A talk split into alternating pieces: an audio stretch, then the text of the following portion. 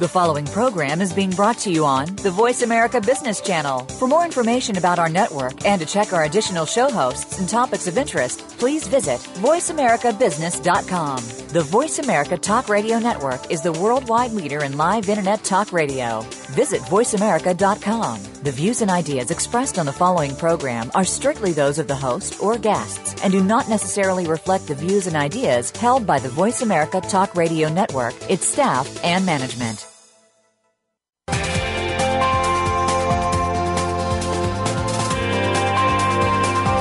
Welcome to a very refreshing hour of business talk. This is Business Innovation with Game Changers, presented by SAP. The best run businesses run SAP. You'll hear from the innovators who know how to use game changing technologies and business strategies to shake up the status quo in your company's future and help your organization move in exciting new directions. Now, here's your host and moderator, Bonnie D. Graham. Welcome, welcome. I'm only saying welcome twice because we have a panel of two today. Welcome, welcome. If you want to run with the game changers, you are absolutely in the right place. The buzz today is better together. Oh, I can think of a song, but trust me, I promise I won't sing. Let's get started. To survive in our rapidly changing world, which is more interconnected than ever before and generating what we absolutely know to be an unprecedented volume of data, you need to equip your business with the ability to differentiate and compete effectively. That's really what it all comes down to. What sets you apart? What makes you unique, if unique even exists? And how can you compete in what almost any industry you have, it's burgeoning. You've got newcomers, you've got startups, you've got mid-sized companies aspiring to be big behemoth enterprises. Everybody wants a piece of that market share. How are you going to get it done? So the big question is how. Now, the agile solutions of the future are best arrived at when companies co-innovate. Keyword for our show today. Co-innovate with whom? Customers, partners, maybe even teammates inside the company. Co-innovation can even enable bringing solutions to non-traditional businesses in previously uncharted territory. Sounds like a poem or a fable. We'll get into that later in the show. So what is co-innovation all about? Is there such a thing as a co-innovation 101? You've heard the word. What does it mean? What is entailed? Is there a process that's set in stone that's proven? Are there certain types of companies, industries, locations that are already reaping the benefits of successful co-innovation? I have a panel of two. They are both experts on this topic, and I'm looking forward to introducing them to you. So let's get started. First up, I'm pleased to welcome first time to SAP Game Changers Radio, Dawn Duross. She is Senior Director, the Senior Director in Cisco's Global and Strategic Partner Organization. And Dawn sent me the following quote uh, I'll tell you what it's from after I tell you what the quote is. A study from the John M. Olin School of Business at Washington University in St. Louis, here's the key, estimates that 40% of today's Fortune 500 companies on the S&P 500 will no longer exist in 10 years. I'll say that again. 40% of today's Fortune 500 companies listed on the S&P 500 will not be in business in 10 years. And this was cited in an interview on CNBC with Peter Diamandis, Chairman and CEO of the X Prize Foundation. Dawn Duross, welcome. How are you today? I'm great, Bonnie. Thank you so much.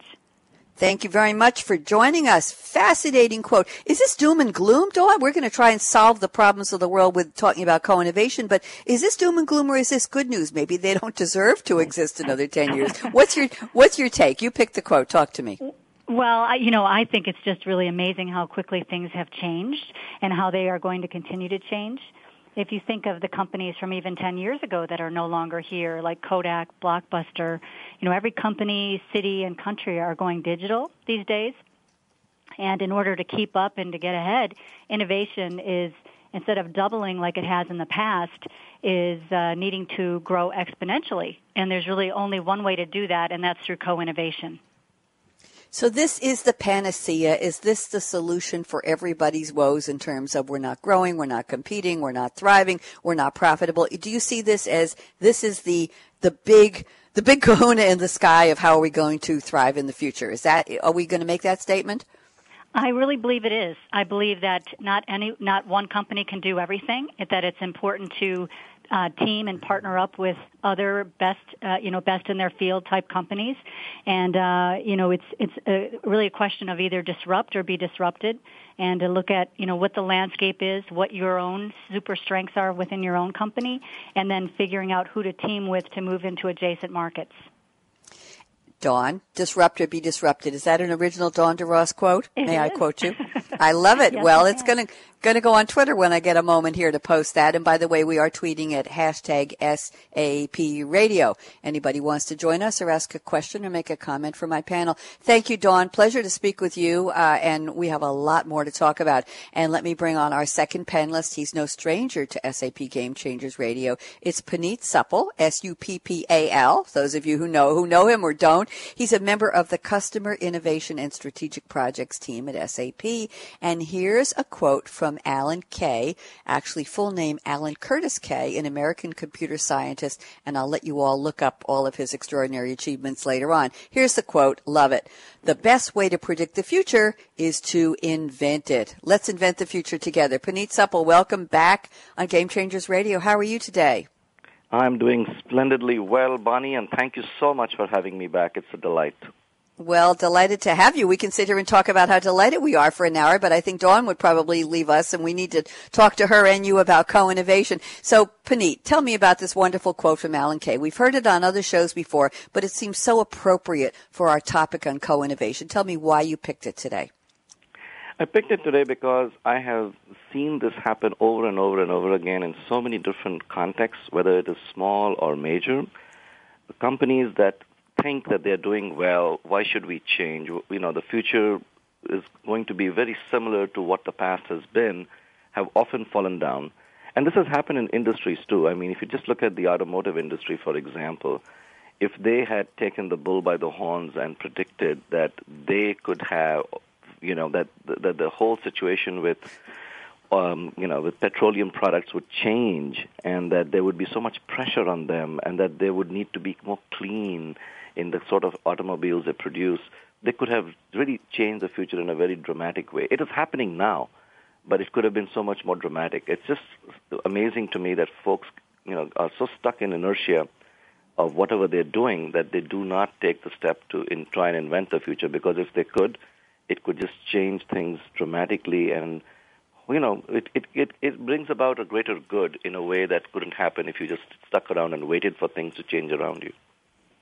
Interesting uh, insights there, Puneet. Uh, I, I just have to mention, Dawn, your comment, disrupt or be disrupted, has already been captured uh, by Gail Daikoku. I believe at SAP. She's listening on the line and she already captured it. So you are famous now at hashtag SAP radio. Just want you know, I didn't get a chance. Gail, thanks for beating me to the punch. Love to see you here. And please keep tweeting our panelists words of wisdom.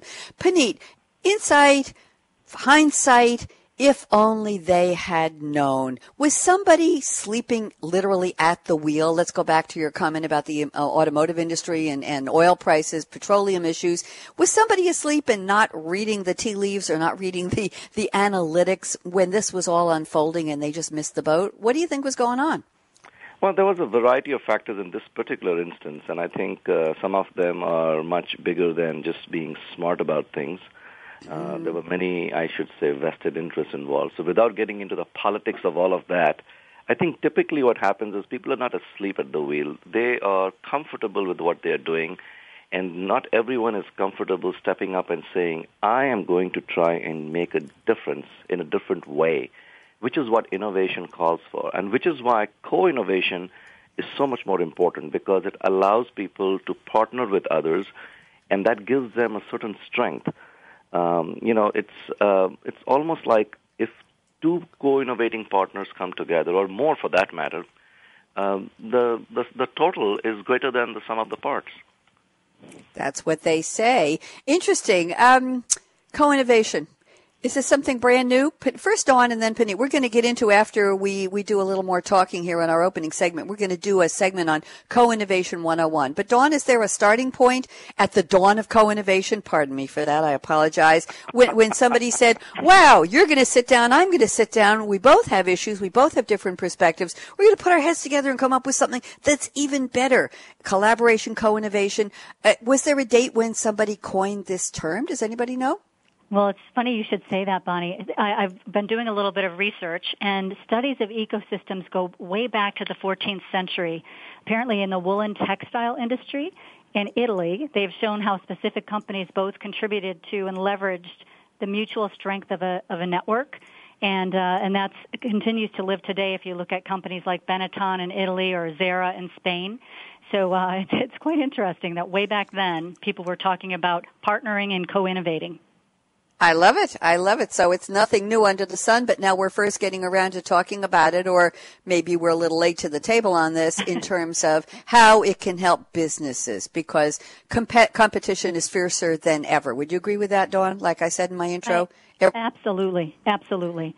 Um, you know, you, you've, there's, you have to look for any ways to leverage your strengths and leverage the strengths of the partners around you. So it's really um, absolutely uh, critical to be able to partner and co-innovate with other companies. Puneet, you agree? Absolutely. Absolutely, there, there is you know uh, there is no doubt about that at all. I mean, not just you know partners who are in similar you know spaces, if you will, but also with customers, also within the company, within groups.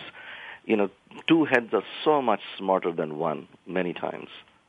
I say many times that, because there's always an exception.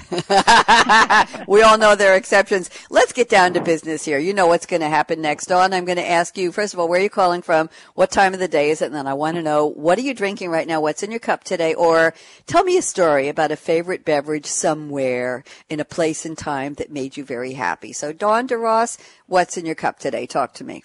Um, okay, my um, in my cup um, is a excuse me homemade smoothie and uh, it includes uh, Fage Greek yogurt, berries, uh, some banana ice, some water, and some protein powder. Ooh, nice! And how long do you blend this? Um, I blend it for about one minute, and uh, and it makes a nice consistency, and it's absolutely delicious. I bet it is. We need that recipe. We need to give that to Gail so she can tweet that. We've been known to put drink recipes on. Is this something you have every day or only on special radio show days, Dawn? It's usually on days when I'm not traveling and I can do this on my own in my own blender. Very nice. We we actually had a guest. I did another show about an hour an hour ago. Just got off the air, and a guest was saying that tea always tastes best when you prepare it in your own kitchen. Whereas coffee, you can get a great cup of coffee in a lot of places, but tea is best. And I think I, I agree with you. There's something wonderful about making a smoothie with all the right ingredients and overseeing the process and the, the, the formula for it, basically, the recipe and, and the, what you put in and when and what it looks like. It's a, it's an, a, a very pleasant process, isn't it, Dawn? To make really a smoothie? Is. Yeah. I, I, like it too. Okay. Thank you very much. Puneet, we just had a, you were quoted, must co-innovate with customer two heads so much smarter than one. Gail is, is uh, furiously typing away here on Twitter and we appreciate that. I want to keep her going. Thank you, Dawn. I'm salivating over your smoothie. Dawn, you don't know me well. Puneet does, but they only let me have water on radio show days. Nothing with a hint of caffeine for me ever. It's the same as I used to tell you. Puneet, Talk to us. What are you drinking? Where are you? And are you home? Are you on the road? What are you doing? Well, I w- wanted to avoid bad Bay Area traffic, so I'm doing this from home before I hit the road. And what I have in my cup is a very special prepara- tea preparation. And I agree with your previous caller. It does mm-hmm. taste be- better when you do it in your own kitchen. And my tea is a blend of um, some fine black teas from India, uh, mostly Assam, and uh, it has a fair um, share of ginger, if you will, in it. And the reason mm. for that is you mm. told me that my voice needs to be clear on the radio. And yes. this, and uh, you know, my mother always used to say, "Sorry to talk about mother's recipes here, but if you have a dash of ginger in your hot tea, it helps clear the throat." Uh, well, we have to say thank you to your mother for her wisdom, and there's nothing wrong with talking about mothers on on radio. We do it all the time. Actually, just uh, just a side note, my mom is now 98 plus, and she's on the computer every day, and she does a little searching around, uh, Google's things, and she has an AOL email account, and she plays her card games online, her solitaire, and all kinds of good stuff. So yeah, mothers rock. I'm I'm a big fan of moms. There you go. Listen, we're talking today. If you haven't guessed the topic, we keep coming back to it. Of course, it's co-innovation, your path to a digital future. Is it indeed the panacea, the end all and be all? Is it going to solve all the problems that businesses are facing today? Peut-être. That's French for perhaps, perhaps, perhaps. We're speaking today with Dawn Duross at Cisco and Puneet Suppal at SAP, and we're doing a shout out to our Twitter extraordinaire, Gail Daikoku from SAP, who is capturing our panelists' words of wisdom. If you have a chance to get on Twitter, go look at hashtag SAP Radio and see what Gail is talking about and follow the conversation. I'm Bonnie D. Graham. Quick shout out to Jeannie Trin at SAP, who is the sponsor of this series, Business Innovation with Game Changers Radio. This is episode episode number five, if you're keeping track. And we're live. It's Tuesday, June 9th, 2015. We're going to take a quick break, talk about clearing your throat. I'm going to run for the ginger that's sitting in the refrigerator here in my office, Puneet, and see if I can clear my voice too while we're on a break. We're going to come right back. We're going to start our 30 minute nonstop roundtable. There's the challenge. We're going to collaborate, cooperate, coordinate, and co-innovate on how to do a roundtable for 30 minutes with me and two panelists. I think we're going to be able to achieve it. So don't don't even think of touching that mouse, that app, that dial. We'll be right back. Brad out.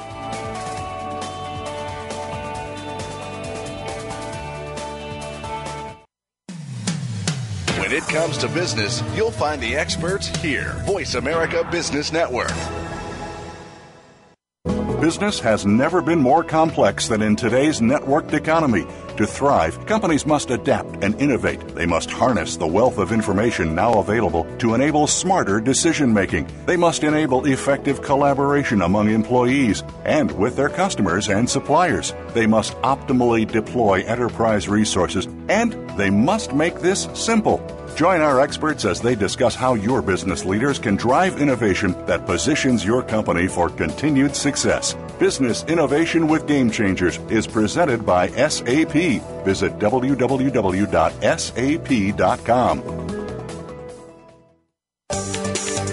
From the boardroom to you, Voice America Business Network.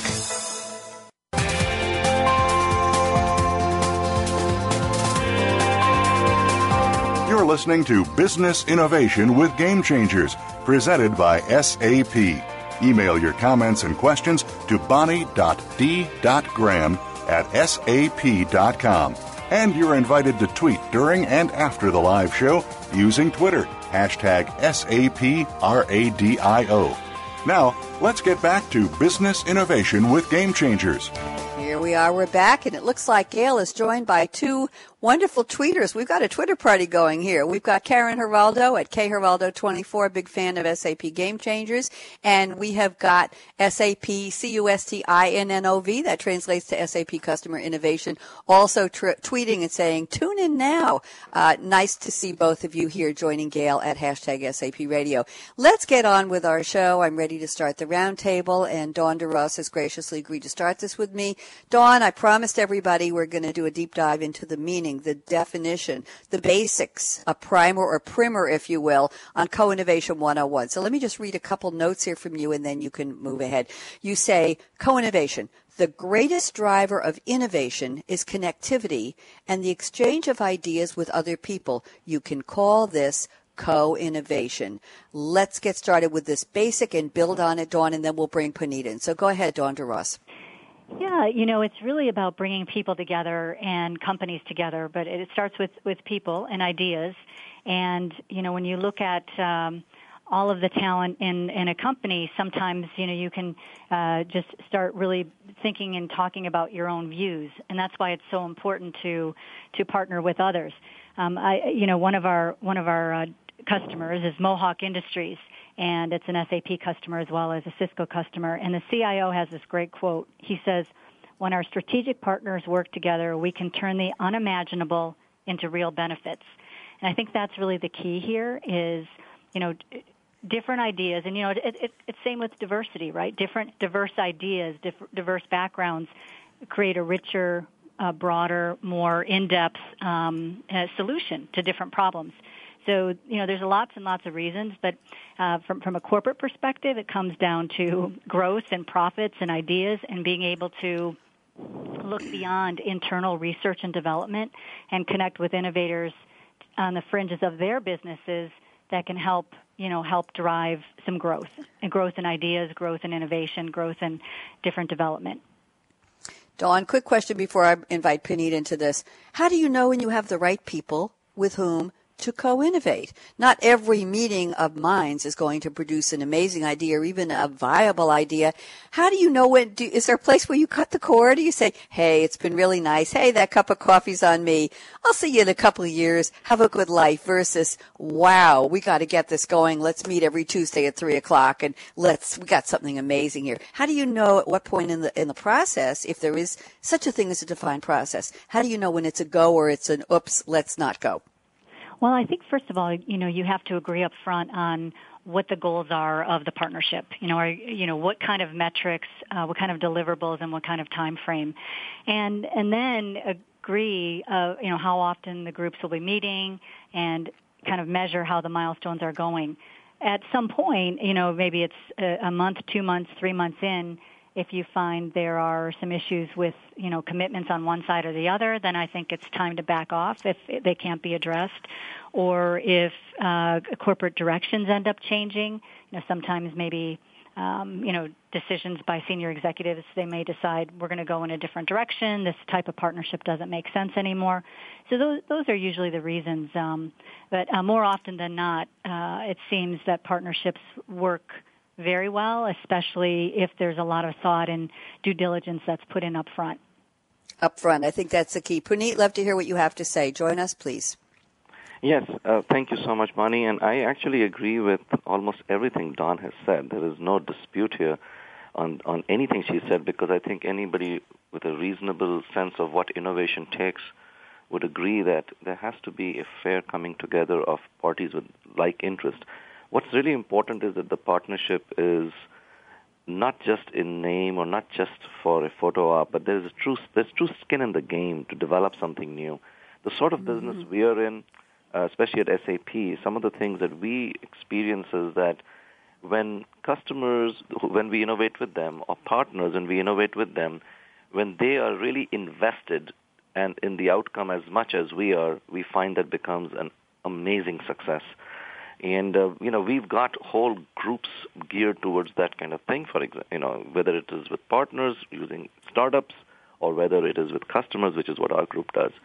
But mm-hmm. the other thing we notice is that there needs to be the right culture of innovation.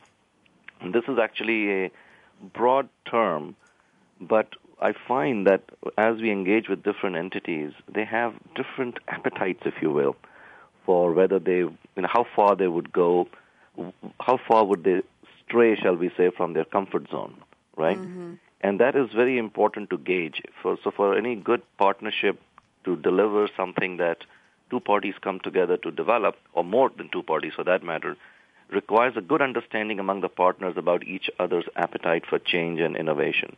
That's very important. And um, I really like the one specific comment that Dawn made about beyond internal groups or beyond, mm-hmm. you know, looking beyond your shores, if you will. Um, it is very important because you never know. Because when you're eh, wanting to innovate and create something new, you cannot limit yourself by I will not look here or I will not look there. You know, literally, eh, you know, you have to think that the entire universe is your canvas, and you need to start mm, creating that amazing piece of art based on every, anything and everything that might be available to you. Thank you. Question for both of you. Puneet mentioned you need to have a culture of innovation. Does this have to exist on both sides? I'll call it the fence because two separate entities are coming together and we're opening the door, the gate in that fence. Let's just use that little visual metaphor that helps me think about it better. But the question is, do both sides have to have a culture of innovation? Who is the one to make the first move? So Dawn, let me ask you, uh, a company like Cisco or SAP, do you reach across, make a, a gate in that fence, and say to somebody, hey, we have this innovation in mind. We think we could benefit mutually with talking from talking to you and collaborating, co-innovating, or does it come from the smaller company or the partner?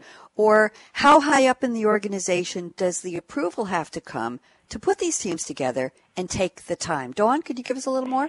Yeah, sure. I think it, it's both, right? Um, you know, a company like Cisco, the reason we work with SAP, you know, we're both, um, you know, very strong in our own in our own industries, and we we pretty much um, we collaborate so well because we don't compete with each other. So that that's one example of a great partnership. Uh-huh. Um, and there are other examples where you know there might be a very small company that fills out a solution set, whether it's IoT, and you know we would maybe partner with a censoring company. We wouldn't, you know, that be something we wouldn't develop ourselves, so that would be part of the ecosystem. So I think to your question about how high up in the company does it go? I think then, you know, it depends on how large investments have to be made for co-development or things like that. You know, once it, they're, they're, um, once decisions are made to make, you know, to, to make a huge investment, then obviously it would go higher and higher up in the, in the corporation. Thank you. Puneet, thoughts on this? Oh, absolutely. Actually, it's funny you asked that question because only on Friday, uh, a CIO of a certain organization called me and said, Puneet, I have this idea, and uh, you think we could co-innovate? I, I'm not kidding you. That was literally the conversation. And really? I'm like, yes, I'm. So I said, let's talk. So we had a conversation yesterday. It looks very promising. We will have to do some due diligence, of course, to make sure that you know the, that the excitement is not merely just something emotional we both experience, but we really know that it will turn into something real. And I tell you this, Bonnie, if it happens, I am going to come back on the show with that CIO, and we will talk about what we what we created for the world. It'll be fabulous. Well, you are you are pre-invited, and Dawn can join us as well. Dawn, I open the same opportunity to you.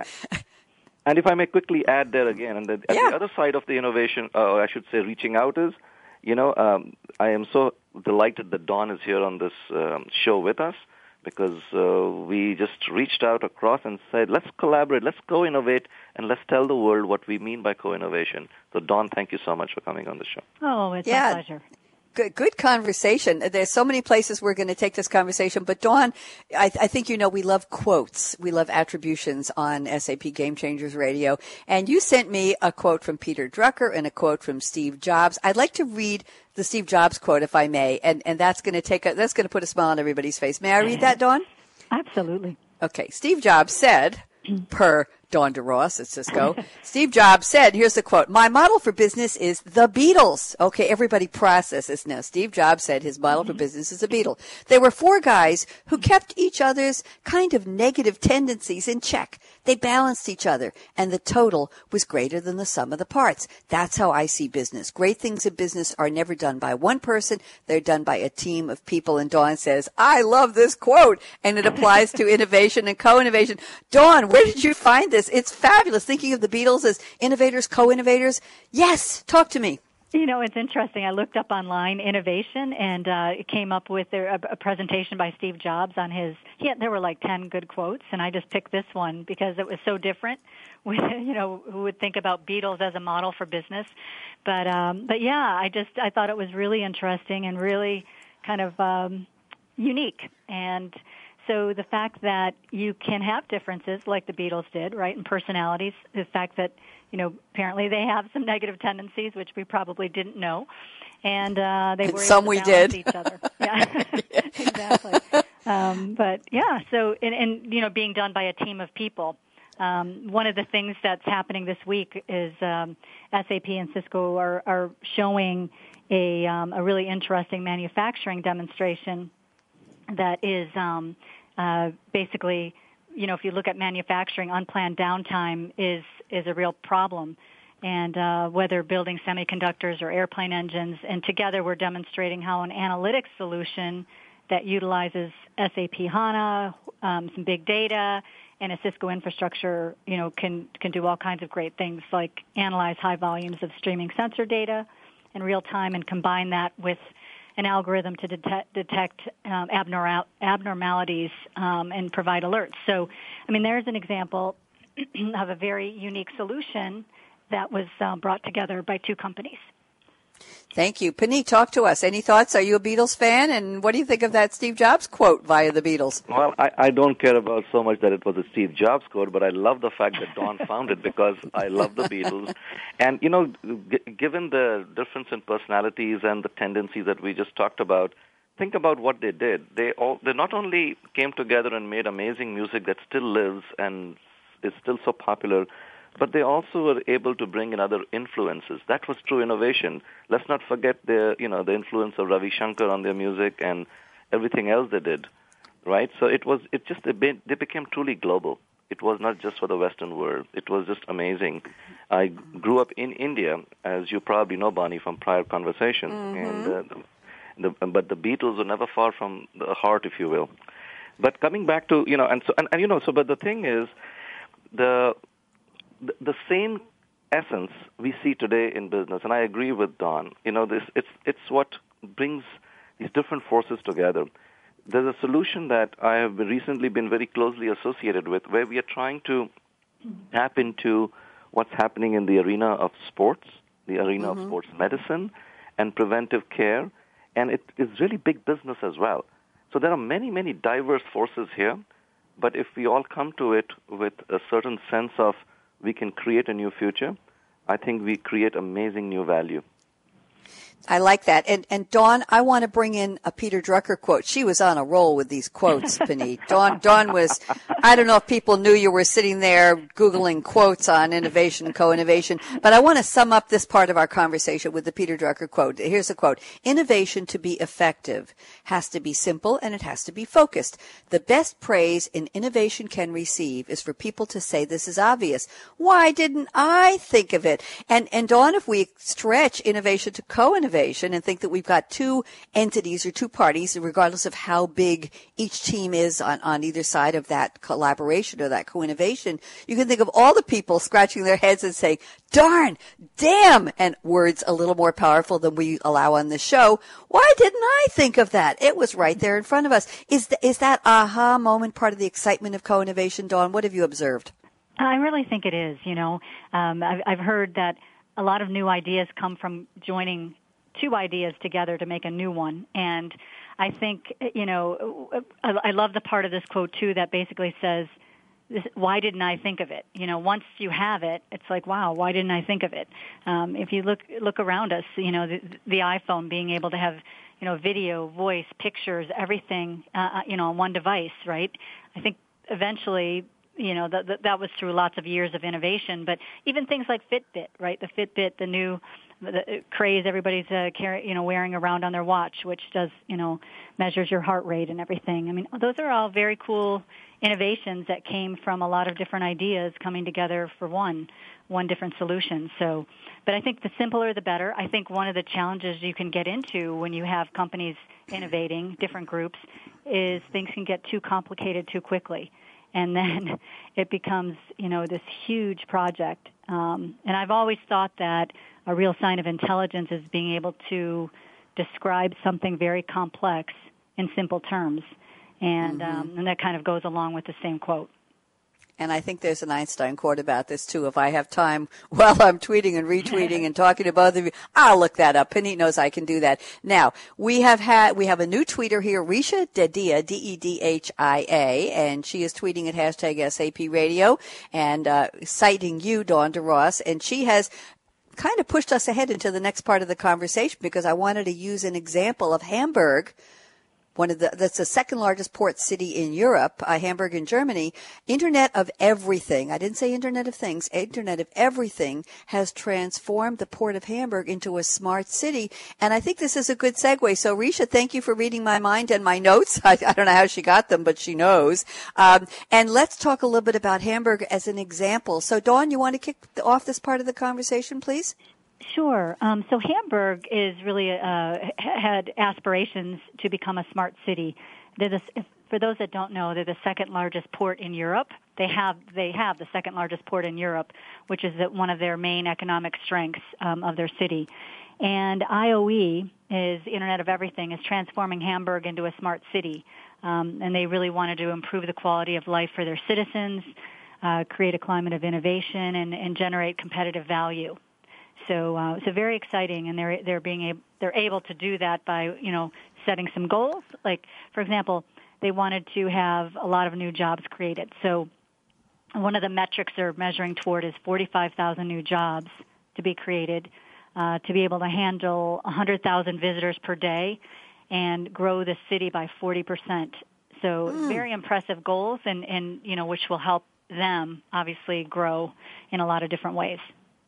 So are they a model for co-innovation, Dawn? Could we hold that up and say, look at the world, look at Hamburg? Could we say that? Yeah, absolutely.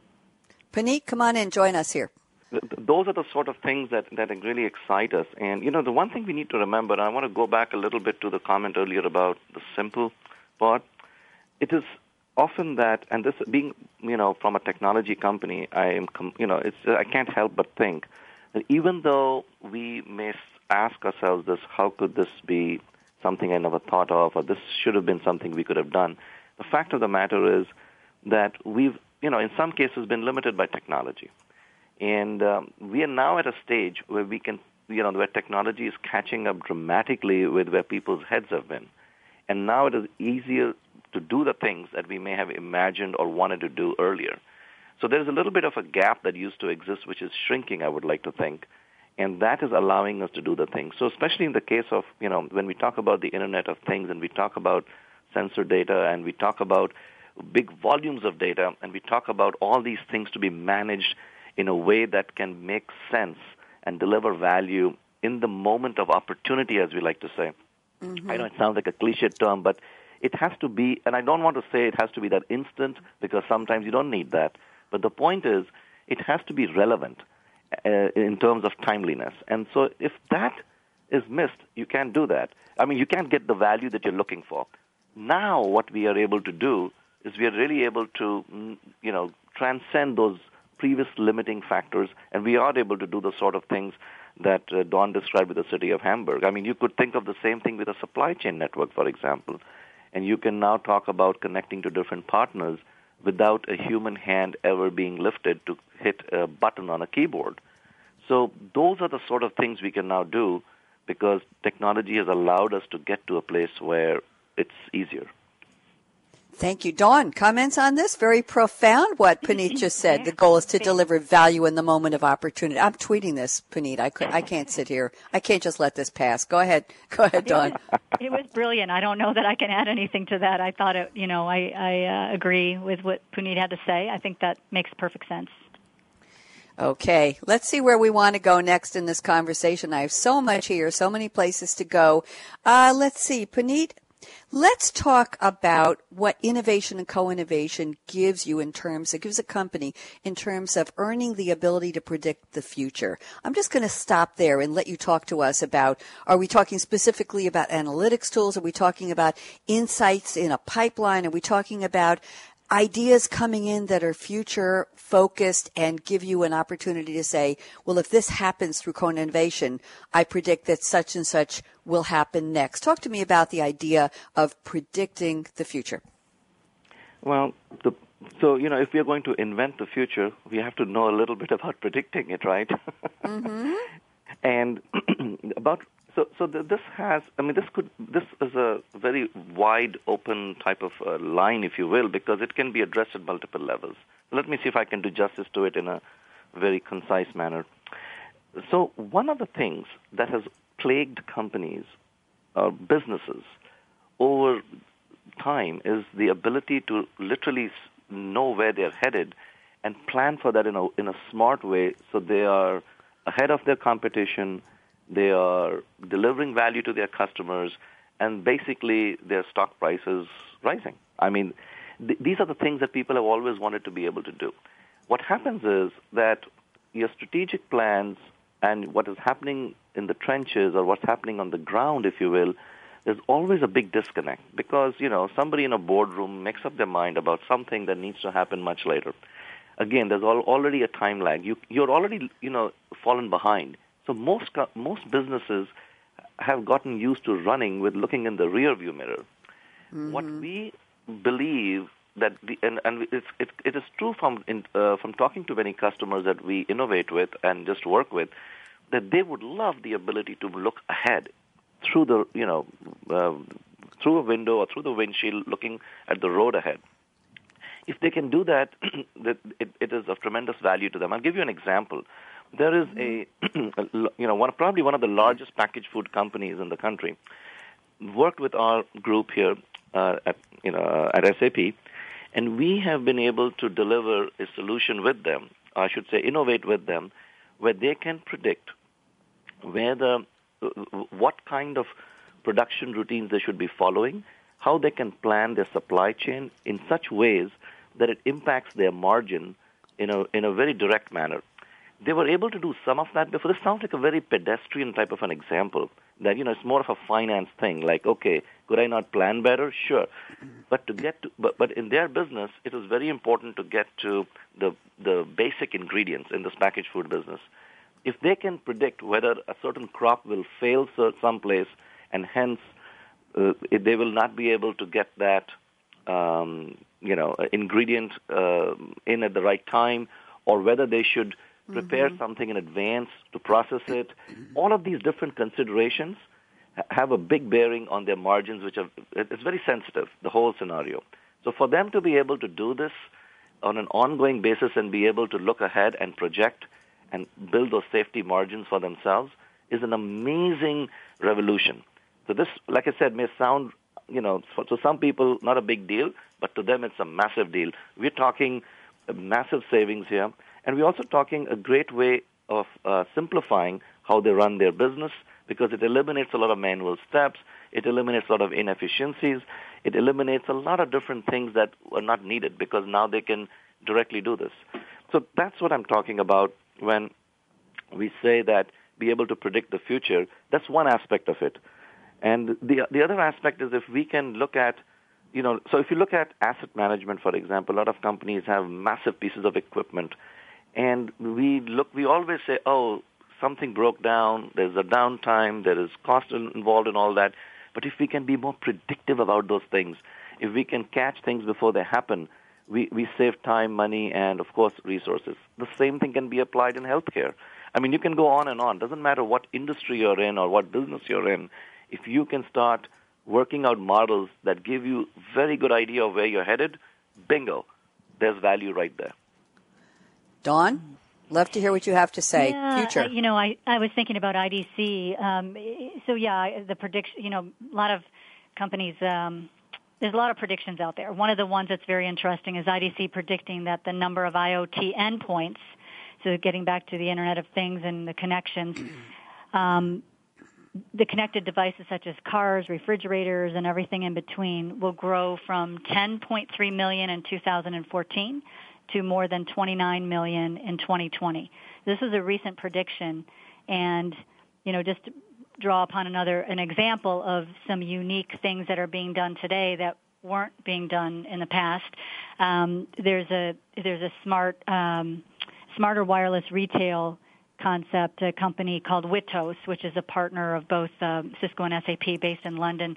They have a very interesting solution that enables local spaces like offices, airports, uh, hospital, hospitals, or cities to extend what that customer, what that entity can do to provide customers the ability to discover new products or go online and shop for you know whatever's happening at that event. And that was something that was envisioned in the past and you know speaking to Puneet's idea about being able to predict the future but new ideas IoT itself, the industry will create new business opportunities in the future. If you look all the way out to 2020, being able to connect all these advi- devices and innovate and co-innovate with other companies will really change how, you know, how companies are moving forward. And whether we talk about digital business or, you know, IoT, but it's, it's all moving, connecting the unconnected and being able to uh, provide new values to the customers.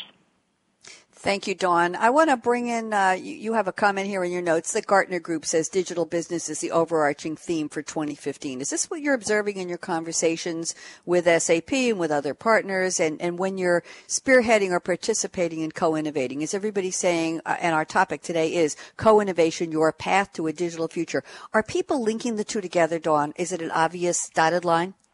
Yeah, they really are. I mean, you know, digital business is kind of the overarching theme, and mm-hmm. you know, mm-hmm. IOE, Internet of Everything or Internet of Things, is the connection of the unconnected, which provides the the business or the government entity the ability you know, the digitization, be, the ability to be able to get that data, uh, analyze it, you know, provide analytics. Um, so digit- digitization, it's a tongue twister, of countries and companies are being driven by the need to provide services and seek new ways to grow. And so, um, and we really see that this is how businesses will gather the data to drive the next generation of di- digital transformation. Um, the other interesting quote is Gartner predicts that only 30% of digitization efforts will be successful with the inability to reinvent as a number one reason companies will fail. So mm. if you hmm. look at that inability to reinvent themselves, that cries out even more to say, okay, you need to partner, and you need to partner wisely and co-innovate with others. Thank you for that comment about partnering wisely. That was one of my first questions when we started the show. So, Dawn and, and Puneet, question to both of you. Should companies be aware that if you don't open your doors, your windows, your minds to co-innovating with other companies, other teams, whatever, wherever they are in the spectrum of company maturity or perhaps in an industry you never thought of speaking with, uh, if you keep a closed mind to that, that you will become stale. It's, it, is it a foregone conclusion that innovation will stop, that you will just be moving the same pieces around on the same chess or checkerboard all the time and deluding yourself that you're winning because you unless you bring in new thoughts, new thought leaders, new energy, new insights, new perspectives, you name it, you are going to have a closed system that is going to deny the opportunity to co-innovate on a broader basis. I know that was a lot of words in there, but you get my message. Puneet, you want to address that before I get more tangled up here? he, he knows me too well. Yes, buddy. Go ahead. No, that's absolutely true, and you know, it's, it's thank you. You know, uh, uh, it's piggybacking on what Dawn just said a minute ago. You know, we are in a in a in a world now where you know it's like think about this. I read this somewhere a few days ago that the largest uh, taxi or transportation providing company is Uber, and it doesn't own a single taxi. Uh, your mm-hmm. most favorite, you know, med- uh, media organization is Facebook. It doesn't create any content.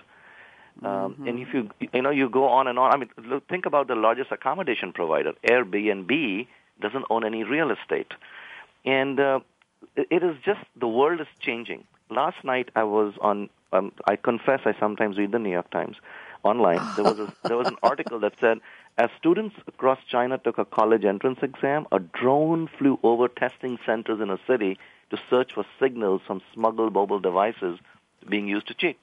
The point is, the, the way we look at the world has changed. The way we behave in the world has changed. The companies that do not, that sit around and just move the same pieces as you said, are in mm-hmm. danger of mm-hmm. being in that statistic that you, that was the opening quote from Dawn. They are not going to be around.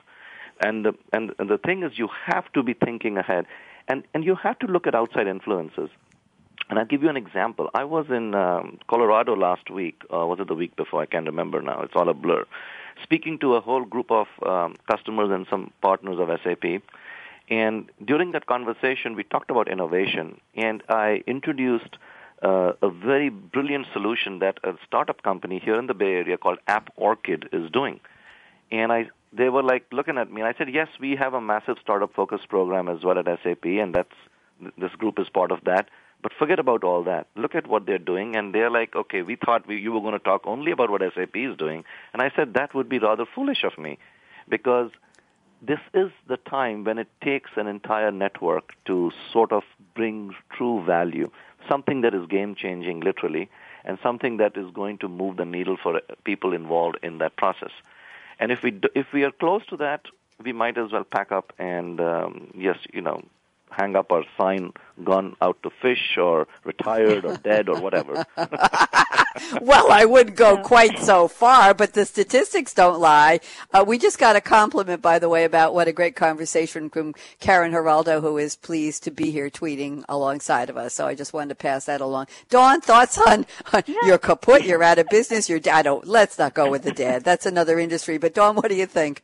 I, I thought, uh, just to add on to one of the things Puneet said, which uh, was interesting, you know, I was thinking about Spotify and Square for example, have disrupted music and the point of sale business respectively. And th- those are only just a couple of innovative companies that are putting, you know, huge pressure on the businesses to disrupt themselves by challenging traditional models.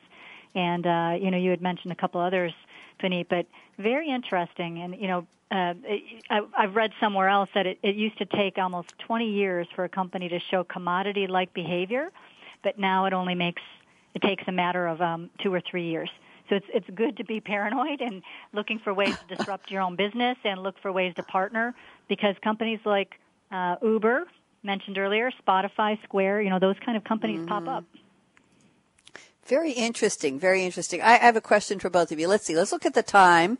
We have a hard stop at 57. It's now 40. Well, 50. My goodness. While I was speaking, the clock was moving. How dare it do that? Seven minutes left. I'm going to give you each. I'm going to save two minutes apiece for the crystal ball predictions round. Uh, Puneet's done that before. This is Dawn's first time, but I think we've been looking into the future for the whole show. And my question is, this is exciting. This is interesting. This is the whole concept of innovation and co-innovation, opening your minds to bring bringing in outside thought leaders in different areas, different industries, different companies. It's exciting.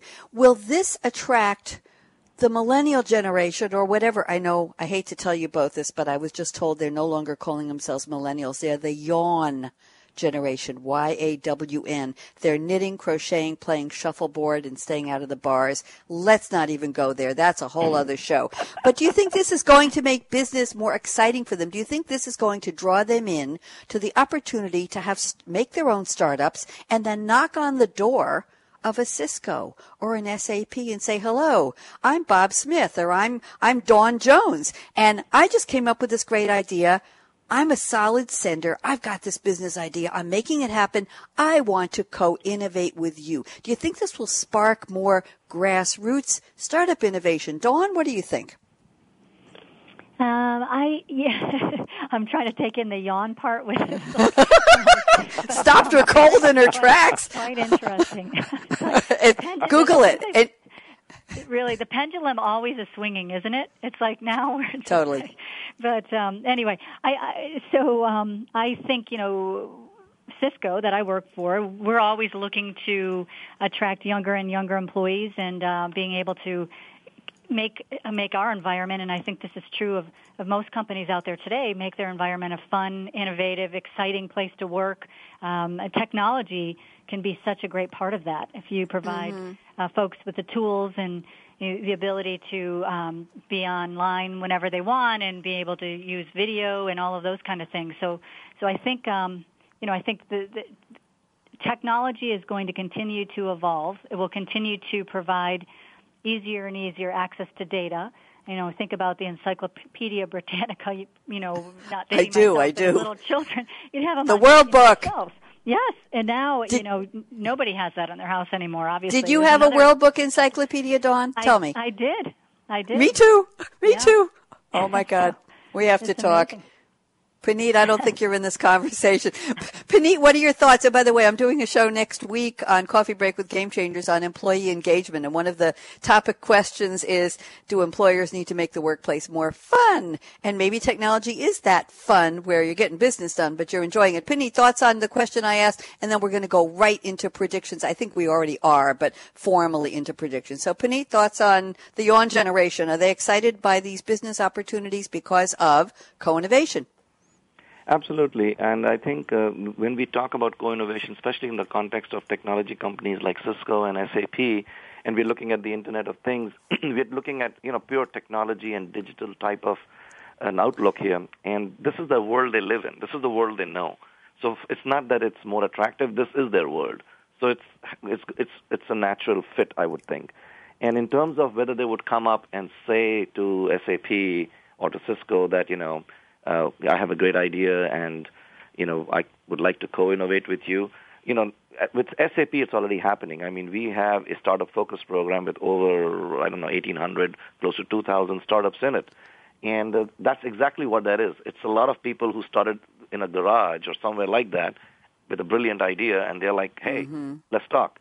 And that's the, one of the examples I gave you about App Orchid. That's one of the startup companies. So, so the thing, so I think you're spot on there. I mean, this is we are just you know keeping up with the times. Hopefully excuse me hopefully we can predict the future and we can also do some things ahead of our times so that we are ready when the future catches up or with the past. When, this is sounding confusing now almost. No, it's not, but the future has caught up and I'm down to one minute apiece. Bless you. One minute apiece for prediction. So formally, we're in the crystal ball prediction segment. Dawn Duross, I'll thank you in a minute, but one minute, give me 60 seconds of condense the predictions for our topic, co-innovation, your path to a digital future. Predictions, go. Dawn. So it's hard to believe uh, 2020 is only five years away, but um, mm-hmm. my prediction is there will be uh, the, I would say at least 50%, this is a bold prediction, at least 50% of cities will be smart cities. Uh, you know, Barcelona, Nice, Hamburg, Songdo, Chicago, Bangalore, all of them are either in the process or planning the process. And so the prediction is there. I believe IOE will continue to drive productivity for businesses. Uh, whether they're enterprise businesses or technology enabling companies, and uh, that will continue to fuel our growth as uh, certainly in this country and I think globally as well. Thank you very much, Puneet. One minute predictions go. I couldn't help agree. In fact, I think we're already beginning to see that future happening. Um, a lot more digital impact, absolutely. And we'll see how a different streams start to come together. Formerly non, you know, formerly industries that seemed very different and very far apart from each other. We'll see how they start coming together because people will see how things can work across so-called boundaries that existed because of technology limitations. Thank you very much. I have a note for Dawn. Uh, Karen Geraldo is tweeting at K H E R A L D O 24, uh, is gracing us with a link to the Boston Globe. It's bostonglobe.com slash lifestyle slash 2015. And the title of the article is Millennials Embrace Vintage, but Don't Call Them Hipsters. Gen Y discovers everything old is new again, the yawn generation. And I say plus ça change, plus la même chose, but I digress. I can make a prediction. Prediction is number one, I'll be back on the air. We did two shows shows today, one yesterday, two yesterday, and tomorrow I'll be back with Coffee Break with Game Changers at, uh, we're going to do health wearables.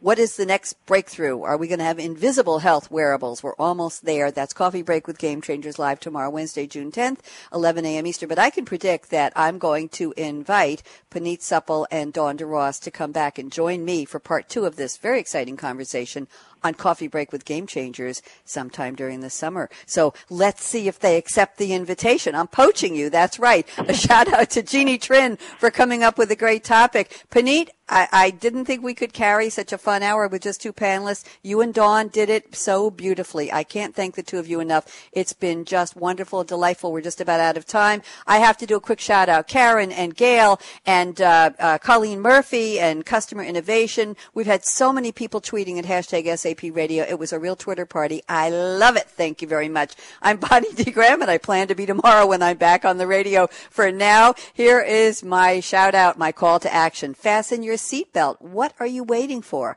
Go out and be a game changer today. Talk to you tomorrow. Bye bye.